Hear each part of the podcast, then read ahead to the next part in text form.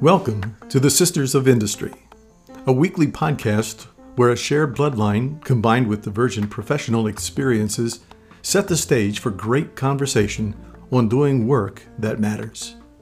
With Laura's global corporate experience and Jen's nonprofit startup experience, the sisters will provide you with insights that can be used to help you lead and work better starting now.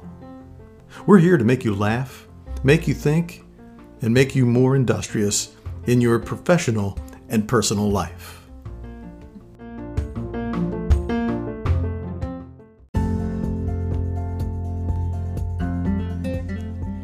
I'm Laura, and I'm living my own real world podcasting adult version of the movie Home Alone. Jen is off on vacation, and I'm left behind to record by myself. I just hope there isn't a tarantula waiting for me out there somewhere in this house, and unlike Kevin, I will not be watching Dirty Angels and scaring myself to death. Yes, folks, it is true. This is the episode you haven't been waiting for. The one where the sister from the north gets to rant all alone. Not really. Fear not, I bring you tidings of great comfort. Today, I'm going to be helping you prepare for the end of year finish you can be proud of. We'll be focusing first on what it means to finish well, and then talking about how to show genuine year end appreciation to your team and others that have been supporting you through this entire year. Appreciation that is lasting and meaningful. And just in case you're worried you'll be tired of my sultry solo tones, I have a special guest joining me on Memory Lane. Let's go. Thanks for joining me today, everybody. In a twist of the bizarre, I'm going to be spending some time talking to myself today, something my family might tell you I do way too often. But I hope that you enjoy getting the opportunity to hear some standalone thoughts just from me today. I definitely miss Jen though. This is very awkward not to have a partner to go back and forth with, or at least someone to laugh when I make really stupid jokes. So today I'm to have to imagine that all of you are reacting on the other side of the speaker in your car or in the AirPod you're listening to while you walk as I talk through this. Today I'm excited. We are going to talk about finishing strong.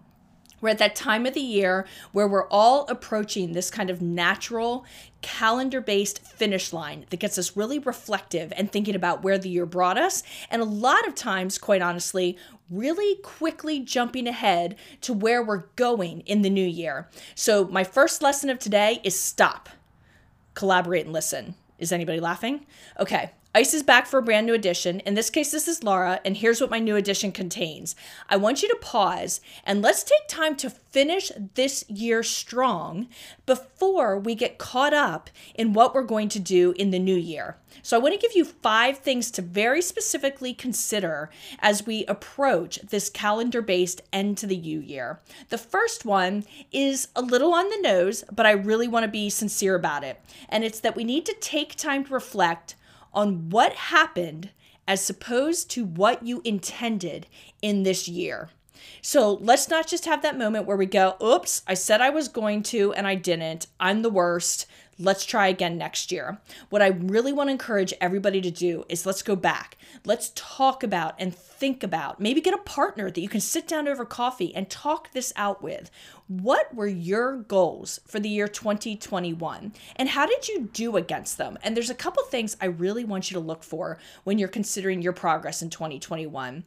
First, Celebrate the wins. I know they're out there. This is an obvious one, but make sure you take time to celebrate the wins. Don't let the thing you accomplished go unspoken or be a given already. You worked hard. You achieved a goal. Take time to recognize that you did that before you get moved into wallowing about what didn't happen or before you move into setting new goals, having forgotten that you already had a pretty darn good year.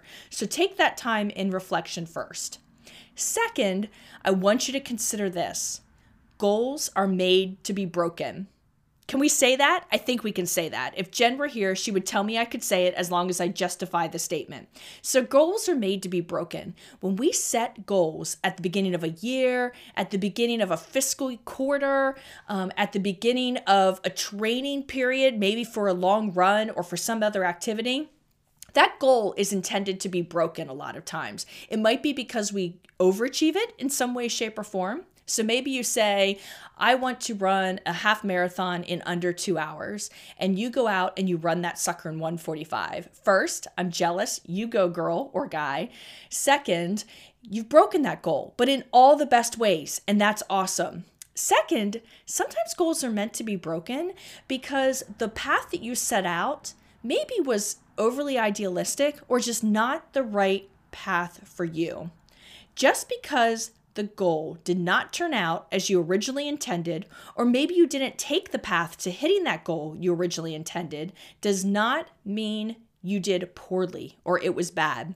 Sometimes the alternative route is full of lessons and opportunities you may have missed if you had been just following a plan without paying attention to everything that was happening around you. So, how are you going to pause? See how you got to your goals, whether it's the goals you missed, or the goals you made, or the goals that you have in flight. What path did you take, and what can you learn from those changes in path? Maybe you found out for example, that you need people to achieve goals. A lot of times, and I'll use the example of weight loss because it's one I've really personally worked hard at. You all have heard too much about it already, but I've worked hard at in the last two years. And when you set out on a weight loss goal, that's one of those things that a lot of times you make very personally. If you're a chick, you do not want to tell people what you weigh, and I totally get that. You may not want to take the pictures of yourself in the mirror of your before. But these are important steps, not only to take, but to share with others. And not just for accountability, but because you need encouragers that go with that accountability along the way. You need people you can talk to when you hit a roadblock. You need to know that there's other people that have some similar struggles that you can talk things through with. You need that interaction. So maybe something you learned is you need people. Conversely, on some of your goals, you may have found out that you don't need people or that you need to take some things on more personally because maybe trying to do something through delegation or trying to do something in a group was not effective for you.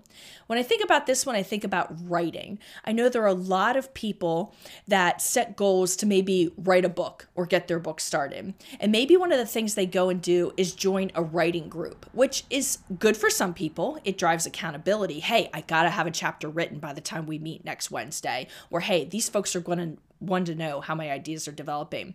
But you might find out that that group is leading you to write something maybe different than what you intended, or maybe it's such a social experience, and this is definitely me showing my true colors. If something is overly social, I get distracted from the goal because I am all about the talking and the people time and the discussion, right?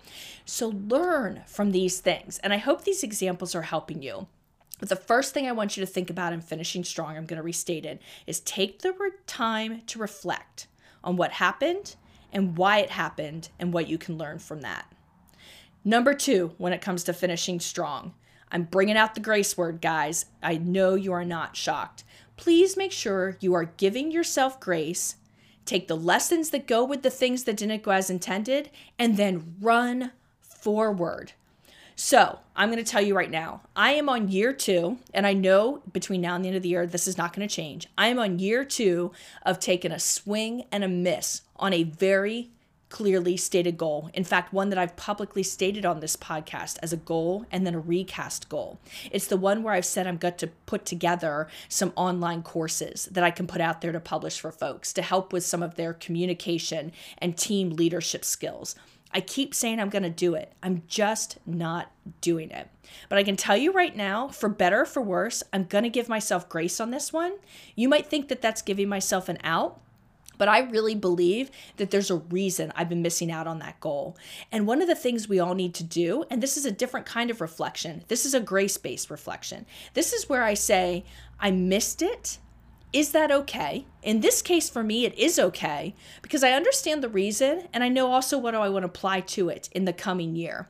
But you need to ask yourself some really hard questions as part of this grace period, right? Did you overextend yourself and you need to give yourself grace? Did you give yourself a goal that doesn't align with where your passions are or where life is taking you, and you need to be willing to let it go? Maybe that goal sounded really good when you put it on that index card at some small group gathering last January. Or maybe that goal sounded really good when you told your spouse it was something you were going to do. Or maybe it is a goal that you thought went really well with something you wanted to achieve or your public persona. But maybe it's not really where your passion lies or what God has intended for you and your life. And I'm going to say, take time to really say, one, I give myself grace for not achieving that goal. And two, really understand if that's a goal you ever should have set for yourself. Take that lesson and move it forward into the new year. Number three on finishing strong. And this is where I want to be very clear no regrets. We're going to restate the opportunities we have, but no regrets. So, a few minutes ago, I cautioned you that we were going to take some time to reflect on our goals and to give ourselves grace and some other things before we allowed ourselves to wallow in what did not happen. And here's where I'm going to tell you stop the wallowing no regrets. This is a little bit of tough love with just me. Jen is not here to put the throttle on me and pull me back a little bit. So you're getting the hardcore tough love Laura. There's no room for wallowing in a goal setting behavior and in finishing the year strong. Wallowing in it does you no good. It's one thing to reflect, as I previously discussed, but lamenting, beating yourself up, saying what could have been and, and yet not using that information, that's what wallowing in. Wallowing is the negative form. Wallowing is when you don't allow yourself to see the lesson and you just see the failure. There is no room for failures and for wallowing when we are finishing a year strong. And the other thing I want you to remember as we pursue this no regrets philosophy with finishing strong is that something that didn't happen for you this year, if it was the right goal, one where you deserve grace and an opportunity to restate, you also have the opportunity here potentially for some low hanging fruit for next year. So I'm going to go back to my example where I said I had this goal that I was going to get some courses prepared and even published over the last two years. Have I done it? No. I could wallow in that and say, oh my gosh, I'm such a failure. I say I'm going to do things. It's so embarrassing. Where's my motivation? Instead, the opportunity I also have is to say, wait, I have some low hanging fruit for 2022. I have some partners in crime that really understand what goes on in this part of our economy and in this way of getting your message out there that can help me fast forward into this area of my work in 2022. I also have already done a lot of initial brainstorming and a lot of the early work necessary to start to make this happen. The initial work is in place. So, how can I turn around and say, not only am I going to achieve this in 2022, I'm going to treat it as something that's primed and ready for an early knockout. I just went from wallowing in a perceived failure to motivated by an opportunity to excel and excel quickly. So let's move our wallowing to well wishes. That didn't work, did it? I was trying to alliterate there a no go. But I think you get the point. No regrets, no waddling. Let's move into this year recognizing we have some low hanging fruit. So, number four, we're still finishing the year strong. And here's what I want you to think about with lesson number four part of the finish is the rest you take after the finish line. So here I do want you to picture a race. I know it's hilarious that Jen's not with us today, and yet I'm still going to bring forward a racing metaphor. Think about when you see others, I know it's not me, but you see others finish a marathon, for example.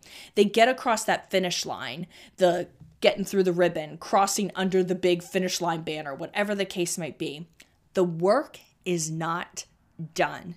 And what do you see them do in the next moments? You see them receiving and exchanging congratulations. You see them refueling both literally and figuratively. You see them resting, in some cases rather dramatically, falling over to the ground, in some cases carted away even, but you see that moment of rest. You see that moment of reflection sometimes happen very quickly. The point is, the finish was not at the actual finish line. Part of the process is that rest, the food, the fellowship, the literal stretching to prepare you for the next go. If you have not built into your plan for finishing the year strong, the opportunity to get some rest and some refuel, some reflection, you're probably missing an opportunity. And you're also putting yourself in a situation where you're going to struggle as you move from finishing strong to starting strong in the new year. So I would encourage you very clearly make sure as you approach the finish line and you follow through past the finish line that your finishing strong process for 2021 calls for the after line time to really finish strong and set yourself up for another strong beginning. Finally, lesson number five for finishing strong as we come to the end of this year. And it is exactly this a reminder the year is not over, and we all need to make good use of what we have left for the year. So, might I remind you, the day this podcast publishes, there will be four and a half weeks left in the year 2021. There will be four weekends, which was when a lot of us get this goal work done. There will be five Mondays. I bring you great hope. A Monday does not have to be a bad thing. That means there are five fresh start days. Instead of dreading the Mondays, put those Mondays to good use. You have five of them in some freakish, bizarre twist of the way the calendar works this year. You have five of them in December. Let's make good use of them. There is still opportunity, even if that opportunity is in the preparation for starting next year stronger. So, folks, I hope this has helped you begin your reflection process for 2021 and also motivate you a little bit to think about how you can finish strong for 2021. Stand by for some real talk.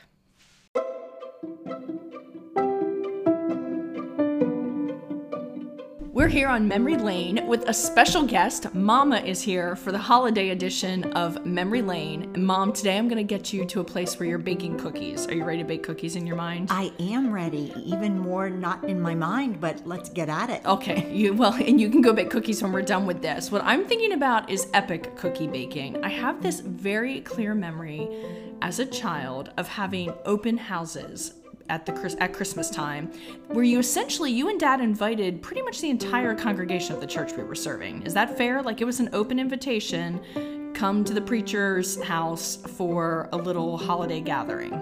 That's right. We just invited the church. It was an open invitation, and we made lots and lots of cookies and so in my head, there were like 3 billion people there. How many people actually showed up for these open houses? Well, it was over uh, a number of hours, but not everyone definitely would come. But I would say at, at our early years, there would have been up to a hundred in okay. and out during the during the time. Okay, so 100 people, so not 10,000 like I was thinking. No, I no. know. I also remember that part of the fun was that Grandma and Grandpa would come and help because it was definitely an epic undertaking. I even feel like there were years where Aunt Gloria came and helped, though I'm not entirely positive about that. But I feel for some reason, I think it might be that I remember that they also did an open house um, and that they were also preparing for similar things. So there would be a lot of discussion about all the cookie baking. So for 100 people, come and go. Clearly, I remember cookies. I'm sure there was other food. What were the like top three cookies that people went nuts for? Well, top three, I would say Candy Kiss cookies. Which um, to some people is known as the peanut butter blossom. Yes. Okay. The peanut butter blossom for sure. And always, always a chocolate chip goes okay. pretty far and I'm not sure. Um, probably. Hmm, what about Grandma Brown's haystacks that I remember we oh. discussed? But I feel like well, we either loved them or hated them. I was gonna say they had coconut in, so it was one of those love-hate relationships. So, but they usually went pretty well. She always brought brought haystacks. Yeah, if you love coconut, you love it. John loves coconut. I find coconut to be personally revolting, uh, but you know, I guess if you love it, you love it. So I remember that going well. Okay, so I remember a lot about the cookies. I particularly remember and I think you would realize this because parents know everything, even when kids think they're sneaking. I remember that all the cookies were in their containers staged in the laundry room off the kitchen. Like there were tons of cookies there. Mm-hmm. And we thought we were so smart because we would sneak into the laundry room and eat cookies, you know, just sitting there chowing down on cookies. You probably fully realized we were hiding and sneaking cookies to our bedrooms and doing all those things, right? Yes. yes Okay. We knew that was happening. What other main food event was there? Because in my mind, this was all about sugar and cookies. Was there anything else going on? we also used to do um, meatballs. Oh, yeah. We used to do meatballs and, and little hot dogs. The little Oh, yeah. hot dogs. I love that. I still do those. Yes, we, we did those, and there was always candy. I mean, it was definitely sweets, but then we always made fudge, and I made um, different kinds of candy things. Brad's mother was always um, she made slivered almonds, and Okay. she always made some of those for us to share, and these were always a big hit. And you've continued that tradition because my husband and Clark, my brother-in-law, Jen's husband, are huge fans of the slithered almonds. So you have to make buckets of those every Christmas just for them to eat them in like 37 seconds flat, um, with the rest of us pretending we're not helping along the way. So okay, lots of good food and open housing. I love this part of our holiday traditions, and it's going to speak to what I'm going to cover in the next section of the podcast today. It was a great way to show people that you cared and they were loved and they were welcome, and a really nice way that you and Dad showed that love and fellowship to the entire community within our church um, in a very practical way of inviting them over, a very personal way to allow people in your home. And actually, John and I carry on our own version of that tradition with our own Christmas Eve brunch that we like to do every year. We've just started doing that. We used to just invite one family over for brunch every Christmas Eve, and we'd pick a different family every year. But it's kind of morphed into since we moved back to York. I think we had 60 people the last one we did before That, COVID. that one so you had a lot of people. it was I a pretty solid gathering of folks that For we Christmas had. Eve. I know on Christmas Eve. That's part of what I love about it. It's a Christmas Eve brunch. I figure everybody's thinking, "Hey, someone else can feed me before I have to do all the big meals tonight and tomorrow." So, needless to say, I think one of the most special things about Christmas and a memory that I have as a child, and now that we carry forward, is those special gatherings. Getting people together wasn't about presents. Definitely a little bit about the food. No shame, right? Yeah. Mm-hmm. Yeah. So Another thing that we always made that was always a big hit was the hot cider.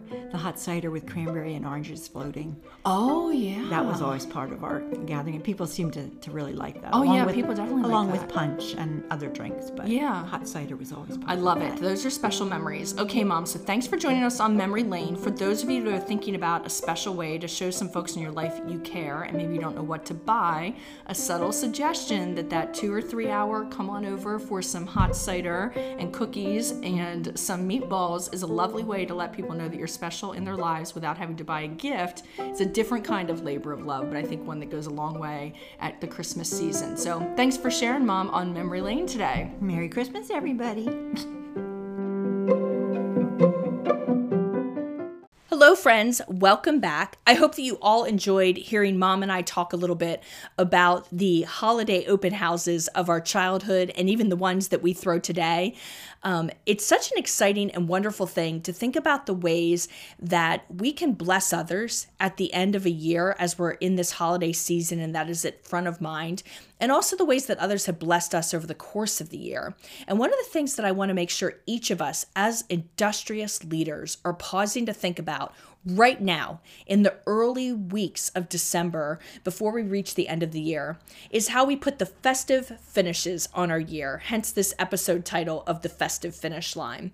And by festive finishes, I mean making sure that you're including taking time to thank those that have maybe not just come along for the ride with you, but have maybe driven you on this ride that we've called 2021. Maybe they've even kicked, pushed, prodded, shoved, pushed, pulled, all of the above. Whatever their role has been, there are none of us do this alone. And I know that some people might think and feel sometimes like they are doing things alone and they're living a lonely life. But I'm pretty confident that by the time I'm done talking us through this festive finish and taking time for others, you're going to realize that there are people that are there helping you if you look hard enough and if you're willing to see it. And it's important at this time of year, especially, that you take the time to properly acknowledge and thank those people for the role they have played in getting you to this finish line of 2021 and helping propel you into 2022. So these people can be a lot of places. I would tell you to look everywhere. Look in your neighborhood, look in your church, look in your gym, look in your workplace, look in your own household, ladies and gentlemen. But there are people all around you that have made the things you've accomplished in this year possible. So, first thing we need to be doing is making our list and checking it twice. Yes, I'm going for the cheap holiday joke there. Make your list. Who are the people that you need to put the really thoughtful thank you touch to the end of the year on? That is incredibly important for each one of us. And then I want you to think about the fact that this is not a list that is about giving or getting things. This is about genuine personal reflection. So maybe you just made a list. I hope you paused the podcast. If you didn't, go ahead and hit pause. Who belongs on this list for you? Build the list. Once you have that list, think about what it means to actually genuinely reflect back to them what they've done for you in the year and how important they are to you in your life. That doesn't mean you buy a gift. It could mean you buy a gift or that you make a gift and that you give them something, something meaningful and special that ties to their meaning in your life. But this is not about getting a $25 Target gift card. It could be. Sometimes there's a time and a place for that. But a lot of times, what we're going for here is what can we do that is genuine and that is personalized, that really speaks into the heart of those people that have been on this ride with you. And in order to do that, I'm going to encourage everyone to use the old keep it simple. Simple gestures are often the most meaningful gestures. Let me say that again. Simple gestures are meaningful gestures. So as you consider how to acknowledge and appreciate these people that are coming across the finish line with you, I would encourage you don't be focused on the fancy. This isn't about the best gift or the gift that stands out the most because it was the fanciest or the frilliest. This is about doing something personal and meaningful. Part of that is being really specific as opposed to being overtly sentimental. So instead of using that generic, I'm so thankful for you. Or as I reflect on my year, I know I couldn't have done it without you. What I want you to do is think about how to be incredibly specific as you acknowledge these folks. So maybe you've had them over to your home for a nice dinner. Maybe you're having a dinner of five very important people that have come through this year with you. You're taking the time to prepare a meal, which is a very personal thing for them. And you want to take the opportunity, maybe one on one during appetizers or as the evening's drawing drawing to a close or in some other way, to just tell each of them very specifically how they've touched you and helped you in this past year. I would also tell you that this is important if you are a manager or a leader in your organization, being specific and making one on one gestures are incredibly important. So let's walk an example for the Sisters of Industry. One of the heroes and biggest supporters of this podcast and of Jen and I personally is our friend John Johnson. It would be very easy for me to say, We're so thankful for you, John. Have a Merry Christmas. It's a lovely, heartfelt sentiment, but that is not the sentiment that I want John to hear from Jen and really from me in this moment as we come to the end of 2021. What I want John to hear is John, we really appreciate the way you take the time every time we release a new episode of Sisters of Industry to put something on your Instagram story about the episode and to specifically note a lesson or two you got from the episode as you encourage others to listen and learn as well. Those specifics and the care you put into those posts means a lot to us. You're better at social media than we are for ourselves. Do you see what I did there, folks? And I do hope that John is listening to this episode and knows that while this is an example that I'm throwing out there, the thought and the sentiment is extremely sincere. We're really thankful for what John does for us. But instead of John hearing, We're so thankful for you, a lesson that could be copied and pasted to 10 different people, John heard why we're thankful for him. This isn't just important in December because it's the end of a calendar year, folks. This is an important principle to use all the time. It applies to performance feedback. So I think we've talked in the past about giving coaching feedback to our teams. And this is a great example of how feedback becomes more meaningful, right? Instead of saying, Hey, Jim, thanks for being on the team, or I'm so glad you're on the team, Jim, it's really helpful to say, Hey, Jim, I really appreciate the way you always encourage others to offer their ideas before you move a conversation along. Or, hey, Jim, I really appreciate that you always send out action items after a meeting to hold us all accountable and to ensure we've made good use of that time. Taking the time to be specific as opposed to overly sentimental, actually is an opportunity to make the most meaningful imprint on the heart and mind of the person that you genuinely want to hear from you at this time of year.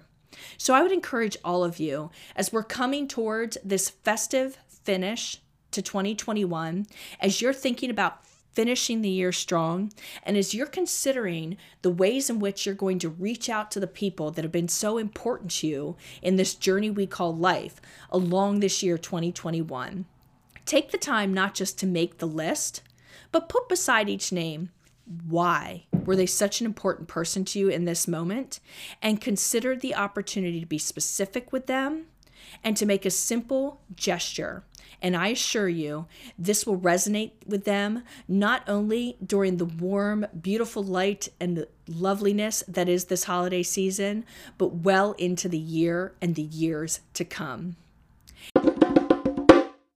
We're back with some real talk, and today I want to introduce you to the book that Jen and I will be reading and discussing as our Reading with the Sisters January selection.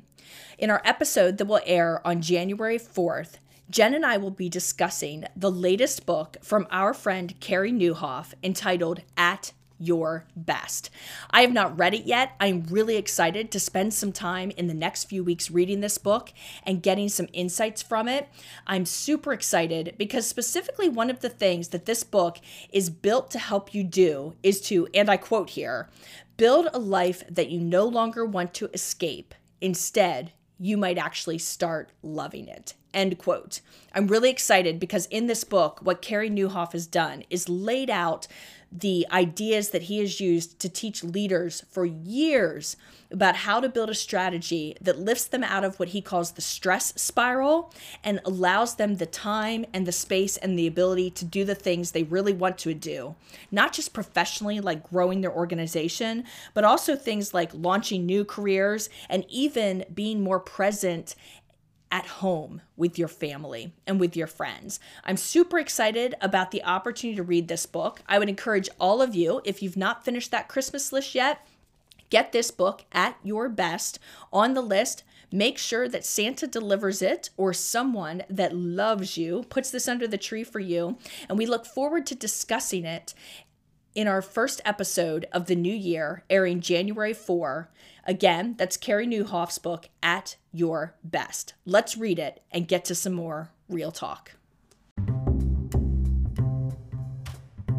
And with that said, let me also say, on behalf of the Sisters of Industry, that we are thankful to you, our listeners, to every single one of you that takes the time to tune in to hear what we have to say, to those of you that provide feedback to our Instagram posts or that take the time to email us and let us know what you learned from the episodes that we put out there, for those of you that let us know what else you'd like to hear from us and give us great ideas for new episodes. We're so thankful for you. And we look forward to talking to you again in two more episodes before the end of this awesome, festive, fabulous 2021.